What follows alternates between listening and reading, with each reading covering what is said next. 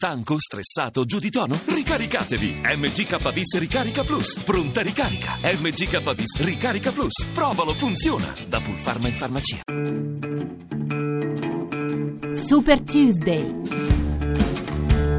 Meno 210 giorni all'Election Day e nella corsa verso le nomination cresce l'attesa per l'appuntamento di martedì prossimo, quando si voterà per le primarie nello Stato di New York. In palio 247 delegati per i democratici e 95 per i repubblicani. Un saluto da Laura Pepe. Mai New York ha contato così tanto in una campagna elettorale, non solo per il momento in cui cade questo voto, ma soprattutto perché tre candidati sui cinque rimasti sono newyorkesi di nascita o di adozione. Il frontrunner repubblicano Donald Trump è nato nel Queens e ha costruito il suo impero immobiliare cominciando da Manhattan. La frontrunner democratica Hillary Clinton per otto anni ha rappresentato lo Stato di New York al Senato e ora è il suo quartier generale in un grattacielo di Brooklyn, dove è nato 74 anni fa il suo rivale Bernie Sanders. Il senatore del Vermont, figlio di ebrei immigrati dalla Polonia, non ha mai perso l'accento di Brooklyn e qualche giorno fa è tornato proprio a Flatbush, il quartiere dove è cresciuto e ha studiato prima di trasferirsi a Chicago. Pochi soldi e tanti ideali. Ho vissuto i primi 18 anni della mia vita in un appartamento proprio qui vicino. Quella è la mia scuola superiore, in fondo alla strada. Poi Sanders si fa intervistare da Spike Lee, anche lui cresciuto a Brooklyn, come molti altri personaggi famosi che il regista afroamericano cita, da Shelley Winters a Eddie Murphy, da Barbara Streisand a Al Capone a Michael Jordan, fino a Bernie Sanders. Cosa rende così speciale questo posto? Chi lo sa, risponde Sanders. Forse una comunità vibrante di persone che non avevano molti soldi, alcuni immigrati, altri nati qui.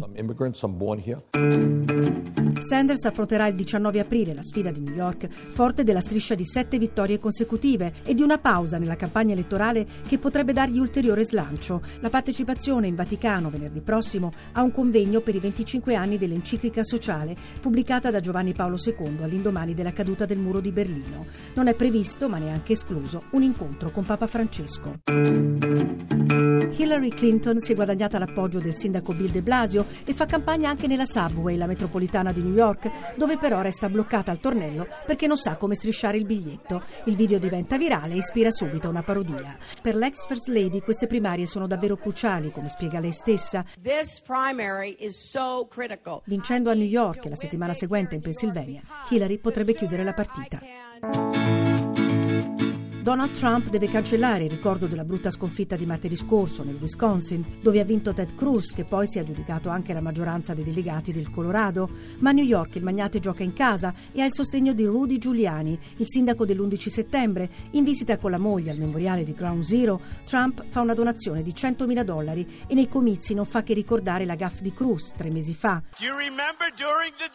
Sui valori di New York, descritta dal senatore ultraconservatore del Texas come un covo di liberi libera l'abortisti e difensori dei matrimoni gay. Cruz chiese scusa ai newyorkesi, ma continua ad essere sgradito nella Grande Mela, dove è stato contestato e costretto a cancellare un evento nel Bronx. Ma rafforzato dalle ultime vittorie, Cruz non perde di vista il suo obiettivo, impedire a Trump di conquistare la maggioranza dei delegati. Obiettivo condiviso dall'establishment del Partito Repubblicano, che però punterebbe a scippare la nomination ad entrambi i candidati e starebbe già preparando la discesa in campo nella convention di Cleveland dello speaker della Camera Paul Ryan. Seguiteci anche su Twitter, chiocciola Radio 1 Rai. Il podcast è disponibile sul sito radio1.rai.it. A martedì prossimo!